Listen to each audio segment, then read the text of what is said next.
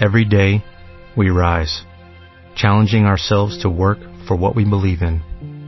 At U.S. Border Patrol, protecting our borders is more than a job. It's a calling. Agents answer the call, working together to keep our country and communities safe. If you are ready for a new mission, join U.S. Border Patrol and go beyond. Learn more at cbp.gov/careers. si es un consejo, cualquier tipo de cosa, una persona podía acudir con Hajam Ben Zion a Bashaul. Y este Hajam ya pasó a Olama de Met. Los últimos 15 años de su vida sufrió muchísimo ese Hajam. Tuvo una embolia y, no pudo realizar y trabajar con la misma forma, la misma fuerza que trabajó toda su vida. Hajam venció a Bashaul. Su hijo le preguntó y lo contó antier en la Levaya. Queremos saber, papá, ¿por qué está, estuviste tan enfermo? Él contestó que con la enfermedad de él pudo salvar varias gezerot, decretos sobre Am Israel. Así contestó Hajam mencionado para Shaul. Un Hajam dinámico, un Hajam que día y noche estaba entregado al estudio de la Torah y créanmelo que los Hajamim más grandes del mundo acudían a él para que les dé la respuesta de las dificultades más grandes de la Santa Torah. La Mishnah dice, Hacele Harab, hazte un Jajam. Y este Jajam es Jajam Ben Zion Abba Shaul. Que hace dos días Hashem Itbaraj se lo llevó a Olama Emet. Sin duda alguna hay una alegría muy grande en el cielo por haberse llevado una luminaria tan grande como Jajam Ben Zion Abba Shaul. Un poder de conocimiento y profundidad de la Torah de una manera súper, súper increíble, no de este mundo. Ese fue el nivel y el poder de un jajam tan grande, jajam menciona a Bashaul. Cuentan sobre él cosas que nunca supimos, porque él prohibió que se contara hasta después de que él haya fallecido. El día domingo tuvimos una clase de uno de sus alumnos directos, que estuvo años estudiando con él. Cuando acabó nos contó varios cuentos, historias de la vida de Jajam Mención. Cuando acabó la clase a las 2 de la tarde, hace dos días, nos dijo, tengo más que contarles, pero no puedo hasta después de que fallezca Jajam Mención. Después de 20 horas falleció. Y, y, él ayer en la noche contó en el Corán Ansobá varias historias sobre Jajam Mención a Shaul la fuerza y la pureza de la Torah de que un hajam era poeta y Yeshua, hacía maravillas. Nadie supo que hacía maravillas porque él trataba de ocultarlo. Sin embargo, logró ocultar ese poder tan maravilloso de que la naturaleza esté en sus manos. Cuentan de un niño de seis años de edad que era un niño inválido de nacimiento y después de esa edad se lo trajeron a Hajam Ben Shaul y el Hajam le dijo camina y el niño caminó. Como estos milagros, varios pasaron en manos de Hajam Ben Shaul y nuestro deber es por lo menos recordar que en nuestro corazón hay un vacío. Dentro de Am Israel hay un vacío muy grande que se, se llama Hajam Ben Shaul. ¿Qué nos sirve a nosotros? Número uno, el que nosotros honremos a la Torah. Hablamos la Mishnah, hacer jarrado. Hazte un jajam para que puedas preguntarle a él. Tenemos que saber que el pueblo de Israel perdió una fuerza tan grande como un posek, como una, una persona que puede decidir las cosas más dificultades, eh, problemáticas de la Torah Tosha. Ok. Mishnah Yuzay. Shimon ben Omer. Kol yamai Gadalti ben Hajamim, toda mi vida crecí junto a los Hajamim, Velo Matzati la el No encontré para el cuerpo mejor que el callar. ¿Qué viene a explicar la Mishnah? Que Lo Matzati la Guf el el quedarse callado. La Mishnah te viene a enseñar que una persona tiene la obligación de escuchar cuando se le presenta a él escuchar desprecio sobre sí mismo, quedarse callado. Moray Berapotay, es dificilísimo el que alguien pueda quedarse callado. Ustedes saben que había hace 5.758 y aproximadamente nueve meses una discusión entre el Sol y la Luna. Por hablar nos creó iguales a los dos. Sin embargo, la Luna dijo, Dos reyes no pueden reinar en el mismo lugar. Y por eso Boreolam sancionó, castigó a la luna y la achicó a la luna. ¿Saben cuánto mide la luna? Las medidas, la diferencia de la luna al sol es miles de veces. Miles de veces. Ahorita no recuerdo el dato, el Rambam lo trae, me lo, lo trajimos, ahorita se me ocurrió traer esa idea. El Rambam trae la diferencia de cantidad que hay entre el sol y la luna. ¿Y todo por qué? Por no aguantarse una palabra o un desprecio. La persona tiene que tener una disposición para tolerar palabras difíciles. De hoy en adelante, yo ya estoy listo. Y cuando alguien me vaya a decir una palabra que no sea de mi honor, que sea de desprecio, que no sea de mi agrado, que yo no estaba preparado para ella, aunque él no tuvo razón, yo trataré de sobreponerme y aguantarme y tolerar y quedarme callado. Es lo que dice la Mishnah. No hay más, más eh, recompensa para la persona que el quedarse callado. Jamim dice, Tole eres al belima, al vive El mundo de qué, qué se sostiene en aquellos que cuando tienen cualquier dificultad, cualquier fricción, se quedan callados. Obviamente eso incluye en la propia casa. Porque pensamos que cuando hay una bronca grande, así el CNIS, delante de todos, es un héroe el que se queda callado. También una persona en su casa puede cumplir la mitzvah de quedarse callado. No quiere decir quedarse callado, eh, es igual que le sigan pisando, no. La idea es nunca reaccionar en forma impulsiva. Siempre tratar de quedarse callado y aguantarse. Dice la Mishnah, no encontré un pago tan grande o una cosa bella, grande para un hombre como el quedarse callado en momentos de pelea. Explica la por qué no hay cosa que le perdone pecados y errores al ser humano en la vida como quedarse callado y aguantar un grito o una vergüenza de alguien sobre uno mismo. El que quiera vida, hay un libro que Rafael Vital que dice, si buscas la vida verdadera, te mishizaruja. Busca al que te hace sufrir. Vean esto. Obviamente, no estamos en el nivel para ver, vente, escúpeme, cacheteame. No estamos en el nivel para hacerlo. Pero por lo menos, si ya se dio, tratar de aguantar y tolerar al suegro, a la suegra, a la cuñada, a la concuña, al concuño. Tratar de aguantar y quedarse callado. Y eso a Kadosh Baruj lo va a premiar muchísimo. La pregunta es, ¿por qué tenemos que aguantar? ¿Alguien me puede explicar por qué hay que aguantar? qué? necesidad tengo yo de aguantar? ¿Saben por qué? Porque quita el ego. el orgullo. disminuye el orgullo de la persona. Para degollar el orgullo de la persona. Más todavía, para una cosa que a la persona de verdad tal vez no se imagina, pero se mete. Cuando uno permite, no permite, se dio y acepta el desprecio de alguien sobre uno mismo, en ese momento la persona sufre bastante.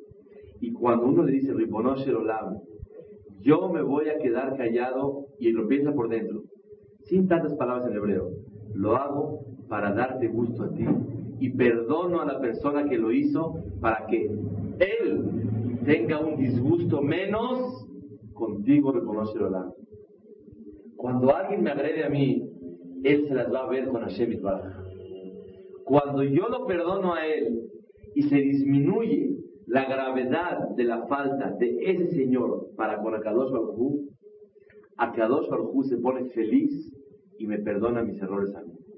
Escuchen por qué. Uno tiene dos hijos y uno habla mal del otro y uno hace sentir mal al otro y el otro, en vez de reaccionar en contra de él, ¿qué hace? Le pide disculpas. Dice, ok, perdóname lo que te hice. O no hay fijón. De hoy en adelante somos cuates. ¿Cómo se siente el padre cuando ve que el otro hijo no reaccionó, aunque tenga la razón, en contra del otro hijo? ¿Feliz? Ese sentimiento es que lo que le da a un padre a bendecir al otro. Muray Berabotay, tenemos que crecer muchísimo en otra forma de ver la vida y que para nosotros los valores sean, escuchen quién, no el grande que pudo en contra del otro, no el que descargó todo lo que tenía. Yo veo que desahogar, ¿no? De una úlcera dentro de mí. Seguro que sí. Pero cuando una persona quiere ser el grande, el que supo ceder y se sintió el vencido. Explica a mí por qué. Porque el que se contuvo, el que se dominó, venció a un ángel de fuego. Y el que dominó, aparentemente, ¿a venció? A una mosquita que es un ser humano. Sí le ganaste al Señor. Pero la persona que se contuvo le ganó a Eliezer Ará, que es el ángel de fuego en contra de los seres humanos. Parecería ser que son cosas para niños chiquitos. Cuando te pelees, tienes que aprender a ceder. Pero una persona tiene que lograr muchísimo, que con la fe que uno tiene, que todo lo que le manda Shemit Baraj es para bien, Jajam menciona a Shaul. Enfermo 15 años últimos de su vida, le preguntaron, Jajam, ¿por qué sufrió? Dijo, si supiéramos nosotros cuántas de cuántos decretos a Israel se ahorró con ese sufrimiento que estoy pasando. Hay que pedirle a Shemit Baraj, que esos sean los sufrimientos. Que nunca Borolam mande pruebas a la persona. Pero cuando Shemit Baraj le va a mandar una prueba a la persona, es, son pruebas para ver si aguanta o no aguanta. Cuando salen las cosas no como uno quiere, y en ese momento va a gritar, cuando alguien pecó, escuchen, Jamín dice, no sea abón de ober al pesha. ¿A quién Dios le perdona su abonot? Al que él traspasa y pasa por alto cuando alguien lo agrede con toda la intención de agredirlo. No nada más cuando sin querer le hicieron. Afirmo que alguien, tu su intención fue hacerlo sentir mal y avergonzarlo. No es fácil, nadie es fácil. Pero son pruebas que con ellas una persona tal vez se puede ganar papá, papotay. Se puede uno ponerte feliz 80 años. Puedo dar uno acá 80 años puede dar uno hacer mitzvot y de invitar a su casa gente 80 años. Puede uno rezar 80 años. Y tal vez con una vez que logró dominarse, cuando alguien lo puso en evidencia, cuando él supo y tuvo el valor para contenerse y no regresarle a nadie lo que le hizo. Con eso se puede ganar una persona o la mata. Cuentan de un hajam que se llamaba Shagat Ariel, que él toda su vida era un jajam muy reconocido y él, su esposa, era una gran satek, pero tenía el nombre de una mujer mala que despreciaba a su marido. Cada vez que había alguien en su casa, era una situación, un momento público, ella lo despreciaba a él. Decía, ya, te manchaste la camisa, mira nada más cómo estás. Ya métetela, está salida toda la camisa. No tires el sucio, de la barba, está todo sucio. Años había nombre en la ciudad que este hajam, esta señora, despreciaba a su marido. El día que falleció este hajam, pasó un milagro muy grande. Que ella llegó en el momento que llevaba su cuerpo y le dijo, querido esposo, verdad que cuando nosotros nos íbamos a casar, una de sus condiciones fue que yo te despreciara delante de todos. ¿Para qué? Para que recibas recompensa en el cielo, para doblegar el orgullo humano y para llevarse el zehut este de quedarse callado cuando alguien le hace algo. Ese era, ¿qué papel tuvo toda su vida de la mala? Dijo, ¿verdad que tú me pediste? Y cuenta que hubo un milagro en Islam, que él movió la cabeza para demostrarle a la humanidad y limpiar la pureza de esta mujer que toda su vida lo hizo Leshem Shamay. A ver quién le pide a su esposa que le levante de do a re, a qué tono de voz delante de alguien. Todo el mundo dice, a la gente, delante de la gente, ¿qué te pasa? A solas dime lo que quieras, agarramos a ver quién puede más.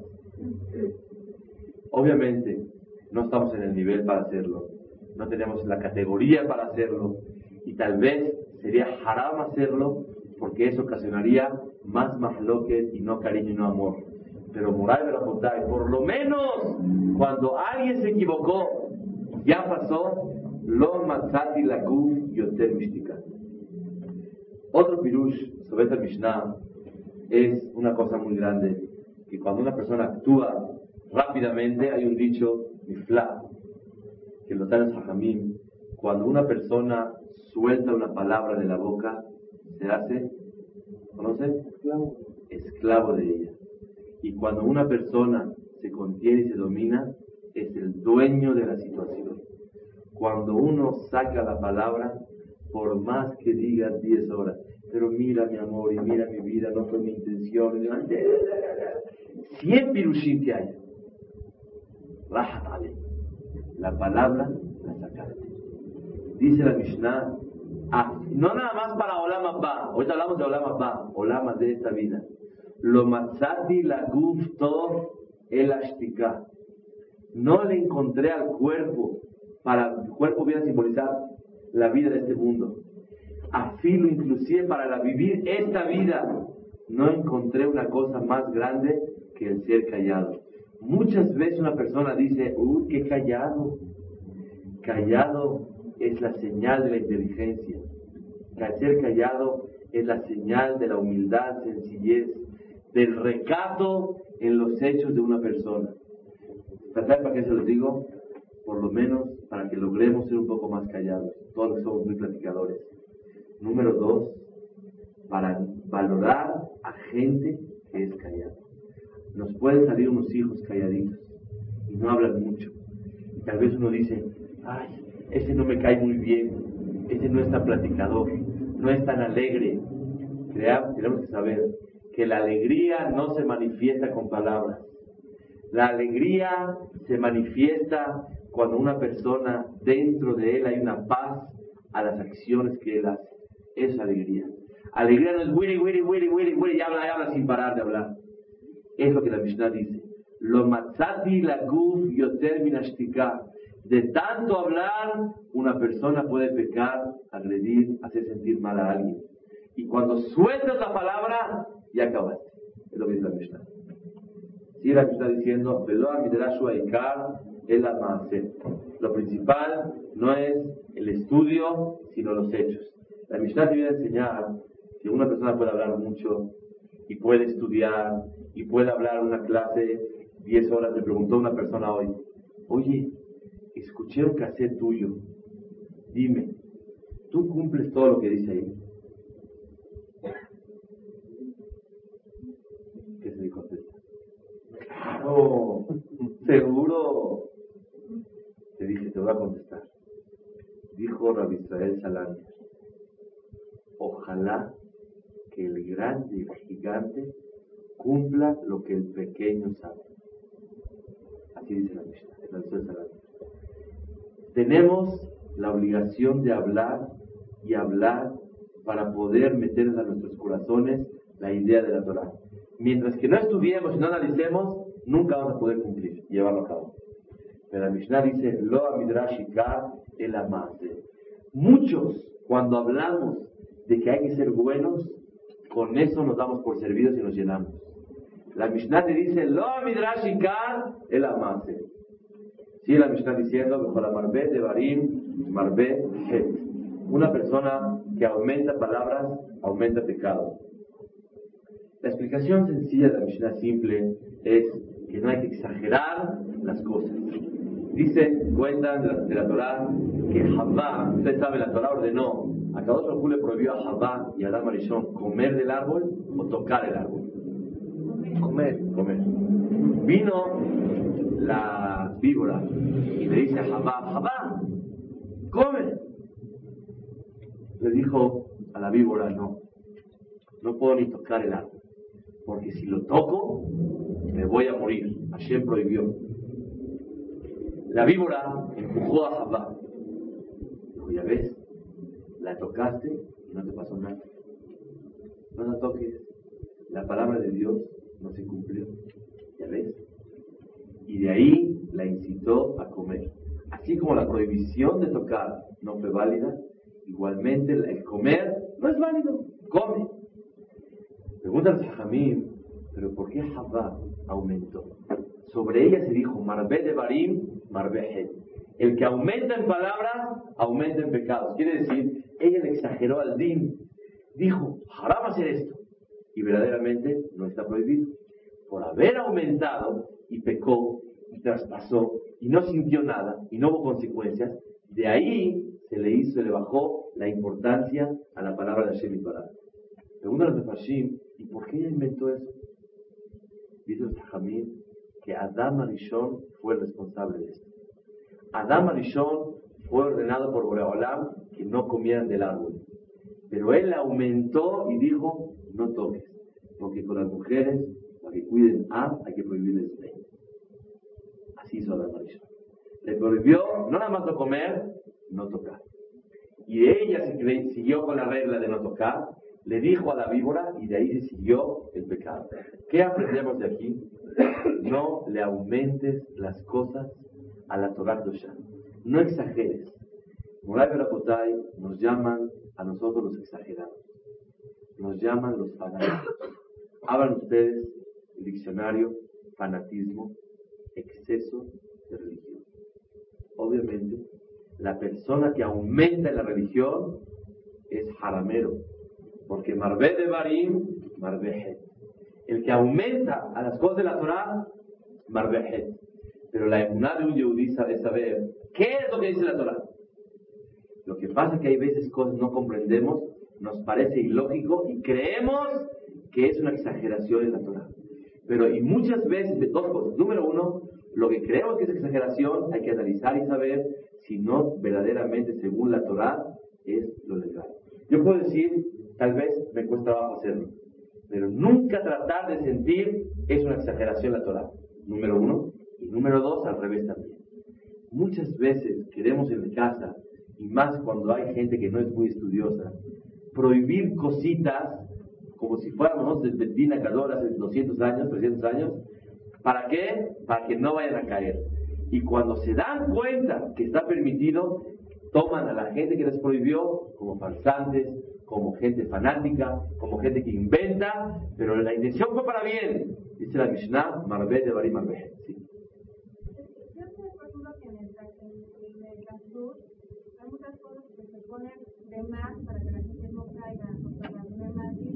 Por ejemplo, ¿conoce algo? Un ejemplo pero sí, o sea, tengo entendido de algunas cosas, por ejemplo, a lo mejor de una olla. Sí. Que antes se podía usar, o sea, ahorita ya es conveniente tener, bueno, no, no, no, no, no tengo el caso exacto. Exacto. Pero sí es que sé que a veces se tienen aumentar, o sea, los hombres tienen aumentar un poquito más para poner más límites. De acuerdo, eso lo estudiamos al principio de la Mishnah de Abot. Dice la Mishnah, de Azul se la Torah. Hagan una barda para no tropezarse con la Torah. Cuando la barda esta está escrita en la Torah y cuando la barda viene estipulada en la Torah, porque los hajamim vieron con su inteligencia que el que no cuida eso, te va a venir un ejemplo. Está escrito que no se puede comer un pan horneado con una goya, o no se puede comer un huevo que lo hizo, lo cocinado con una goya. ¿Sabes por qué? porque si lo, el que se lo come se va a casar con él. ¿Tú crees que por comerme un huevo me voy a casar con una mujer? ¿Tú crees que está escrito en la Bajá que una persona no debe de pasarle a su mujer un vaso de mano a mano sin tocarla cuando esa mujer está arreglada? Cuando una mujer está limpia, no le puede pasar nada de mano a mano. ¿Por qué no se puede? Para que no la vaya a tocar. Y hazle shalom, que por medio de eso vayan ellos a tener contacto físico y llegar al pecado que no pueden tener relaciones una pareja estando la mujer arreglada. Tú lo ves lógico. Una pareja, después de 10 años de casado, porque tal vez el primer año sí puede darse el caso, y conocemos gente que ha llorado por haber caído en el pecado, por no cuidar los límites que los Jajamín pusieron. ¿Tú crees que una persona llega a pecar? Una persona tal vez lo cree imposible. Hombre, confía en mí mismo. Yo soy una persona cuidadosa. Sin embargo, los hajamim y la Torah conocen las debilidades humanas. Si la Torah, los hajamim, conociendo con toda su inteligencia, prohibieron algo para no caer, está de acuerdo. Pero si ahorita de repente alguien dice, no, yo voy a prohibir ahorita esto para que la gente no caiga. Nadie tiene la facultad para inventar ninguna prohibición. Puede haber consejos, te voy a dar una, no sé si a lo mejor te refieres a eso, que es correcto que en una casa existan cuchillos pardes. No nada más de leche, no nada más de carne, sino un cuchillo parde, que no es ni de leche ni de carne. O tal vez una olla para hervir frijoles, olla express, olla normal, o, de barro, cada, quien como usa, parde. ¿Dónde está escrito? Abre todo Shulchan Aruch y no lo vas a encontrar. Esa no es una prohibición, es una recomendación. Recomendación para que la persona no se vaya a equivocar, pero no es una prohibición de la Torah. Prohibición sería cuando una persona toca en Shabbat una, una pluma, cuando una persona toca una piedra, que es musé, cuando una persona toca algo en Shabbat, usted sabe que según la, la no se puede agarrar una, una, una, cuchara en lo que alguien está platicando, jugar con ella en Shabbat. No se puede. En Shabbat está prohibido jugar, así, entretenerse con cualquier utensilio, cualquier objeto en la mano. Solo cuando hay necesidad lo tienes que agarrar. ¿Sabes por qué? ¿Alguien sabe por qué está prohibido? ¿Perdón? No, no, no, no, sin sonido. Lo agarro con la mano y estoy así. No, no, no, sonido. Porque puede... Lo agarro así por, entre, por, por nervioso, por entretenimiento. Si es pluma, puede ser que caiga De acuerdo, pero es una cuchara, sin hacer ruido de nada. Es muy lógico, ¿no? Miren, les voy a sacar un secreto. ¿Por qué no se puede agarrar una, una cuchara? Porque tal vez la llegues a sacar fuera de tu casa. Como no se puede cargar en la calle, no se puede cargar una cuchara, a menos que haya necesidad. Si hay necesidad de cargar una cuchara, la necesito usar, claro.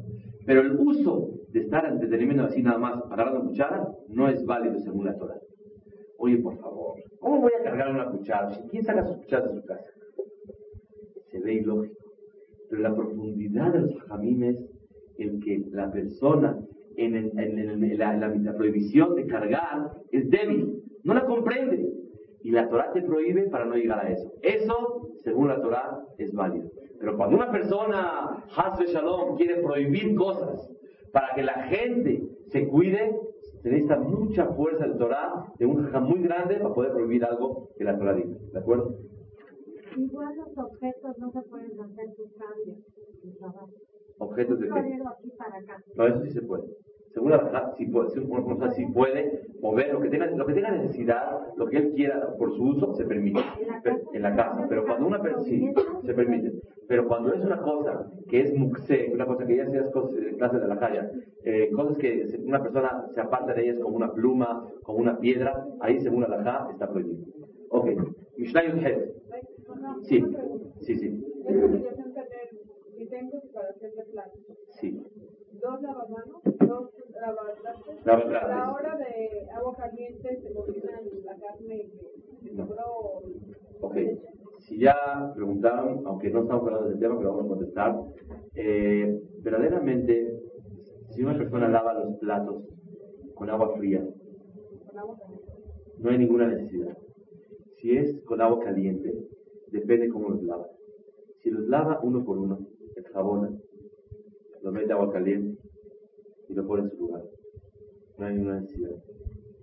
Si una persona hace una alberquita, como no se decía hace nueve veces, pone una alberquita y tapa el, lavabo y se llena una alberca de agua caliente, hirviendo y esos platos tienen residuos de carne. Y después, por medio del agua caliente, la caliente, se infiltran las paredes o se puede hacer ese, ese lugar de carne. Y después, cuando yo vengo a meter cosas de leche, puede, por medio del agua caliente, convertirse en lavabo de carne y leche. Y eso, según la es importante que una persona lo separe. O, si una persona no tiene dos lavabos, ¿qué pasa? A lo mejor desayunó y no ha lavado. Va a comer y va a lavar. Y va a revolver un plato de carne con leche, agua caliente en ese momento. Y el agua caliente tiene la fuerza para transmitir y sacar de las paredes o los residuos de carne y infiltrarlos en, en el keli del utensilio de leche. Entonces hay que tener cuidado. Obviamente, el que no lo hizo, el que no tiene uno solo, y puso la alberquita, según la laja, si alguien viene a preguntar, no se le puede prohibir sus platos. Porque hay formas como permitir. O sea, hay formas de considerar que no se prohibió. Pero la, la, el sistema más correcto para estar más tranquilo es siempre tener designado uno de carne y uno de leche.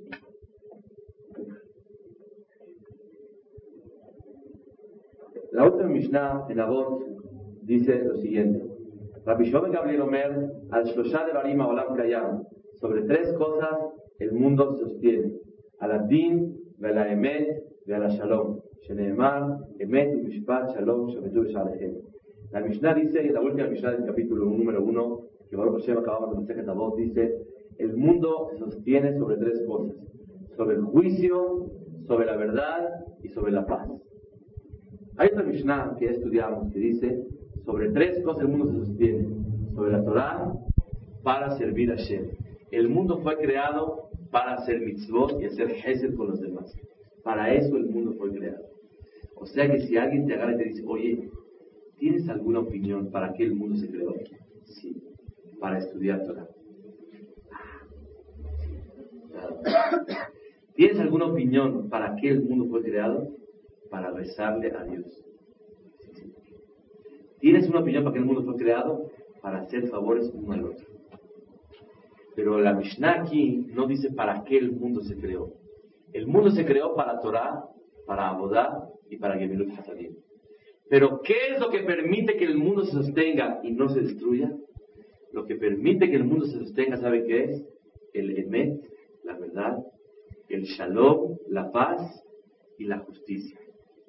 Aprovechando que Ajá menciona a Shaul, se retiró de este mundo esta semana. Voy a traer algo que escuché maravilloso de Ajá mencionó. ¿Qué significa Emet? Dijo él, le preguntaba a usted que sabe tanto, ¿por qué no hace actos que por medio de ellos usted se haga más público y todo el mundo lo conozca y entre más dinero a su yeshiva? Y al dar más dinero, pues la Torah se hace más grande, tenemos más también Jamín y hay más Torah y automáticamente es más Kiddush Hashem y la gente se enamora de un Talmid Jajam y tiene más ganas de apegarse a la Torah. ¿Por qué no lo hace el Jajam? no se molestó ni con ¿Sabe lo que hizo? Dijo, ¡ah! Así dijo. Explicó un Jajam que el, el de esto es lo siguiente. Ni para que una persona logre transmitir Torah, propagar la Torah, conseguir dinero, vale la pena perder la humildad y la sencillez y el recato de una persona. ¿Sabían ustedes que existió un Señor en la humanidad que se negó ser el mensajero del Boreolam para entregar la Torah, que es el motivo de la creación del mundo? Existió un ser humano que se negó salvar a tres millones de personas, él, y ser el líder de todo un pueblo para salvarlos de una esclavitud y sacarlos de un pueblo que se llama Egipto. ¿Saben quién fue ese señor? Moshe Rabbeinu. Boreolam lo invita y le dice, oye, te tengo una propuesta. Te invito a ser el líder de tres millones de personas. ¿Cómo la ves? Te invito a tener el privilegio de sacarlos de una esclavitud de varios años. Te invito a que seas el mensajero del divino ¿Para qué? Para que hagas unos milagros que nunca se han visto. te invito a que tú seas el mensajero para entregar la Torah a este pueblo, que es el pueblo elegido de Dios. Moshe se niega. ¿Saben por qué se niega? Para no perder su humildad. Para no perder, perder el recato, la sencillez de Moshe Rabbeinu.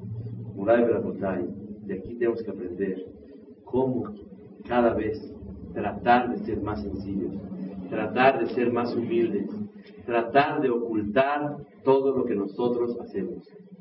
Hay un pasú que dice, Atznea leje y Mashem lo queja. Tratarás de ser recatado con Akadosh Baruj Una vez traje el nombre de Hajam Ezra a ti, Shalom, que él preguntó, ¿una persona por naturaleza le gusta mostrarse o le gusta ocultar lo que hace? Yo les digo, nadie puede ocultar lo que hace. Por naturaleza, Hashem le dio a la persona la necesidad de mostrarse delante de los demás. ¿Y es bueno o malo? Muy bueno. Muy bueno el querer hacer un show, que alguien se fije en uno mismo. ¿Saben por qué? Porque uno ahí se parece a Kadosh Baruj Así como a Kadosh Baruj cuando él hace las cosas, trata de que la humanidad reconozca lo que Borolam hace, igualmente el ser humano se parece a Borolam que trata que alguien reconozca lo que está haciendo. Entonces, ¿cómo una persona puede ser humilde? Pregunta Hajam Ezra tía la Shalom. Contestó, y Mashe me lo queja. ¿Por qué no te es suficiente que alguien te vea? Y ese es Hashem ¿Por qué no te es suficiente cuando Boreolam observa tus hechos? Dio un ejemplo maravilloso. Había una vez un profesor que dio un curso en la universidad delante de miles de doctores, súper, una cátedra, pero de aquellas, grandísimas. Y después él pelea con la directora de, de Kinder y le dice, por favor, permítame repetir esa clase delante de los niños de preprimaria. ¿Existe eso? ¿Alguien tiene ese celo, esos celos, esa ansiedad de querer mostrarse delante de niños de preprimaria? Después de que lo, escucharon universitarios, doctores, profesionales en una universidad, no existe. Es lo que dice James ti. Hay que llenarse de ese gigante que es Hashem Baraj. ¿Por qué no? Si la persona tiende a mostrarse. Vean a los niños chiquitos cuando le dicen, ¿ya lo hiciste? Sí. Ven a verlo. ¿Para qué? Porque un niño necesita que le vean y le valoren lo que está haciendo. Una persona por naturaleza quiere mostrar lo que hace.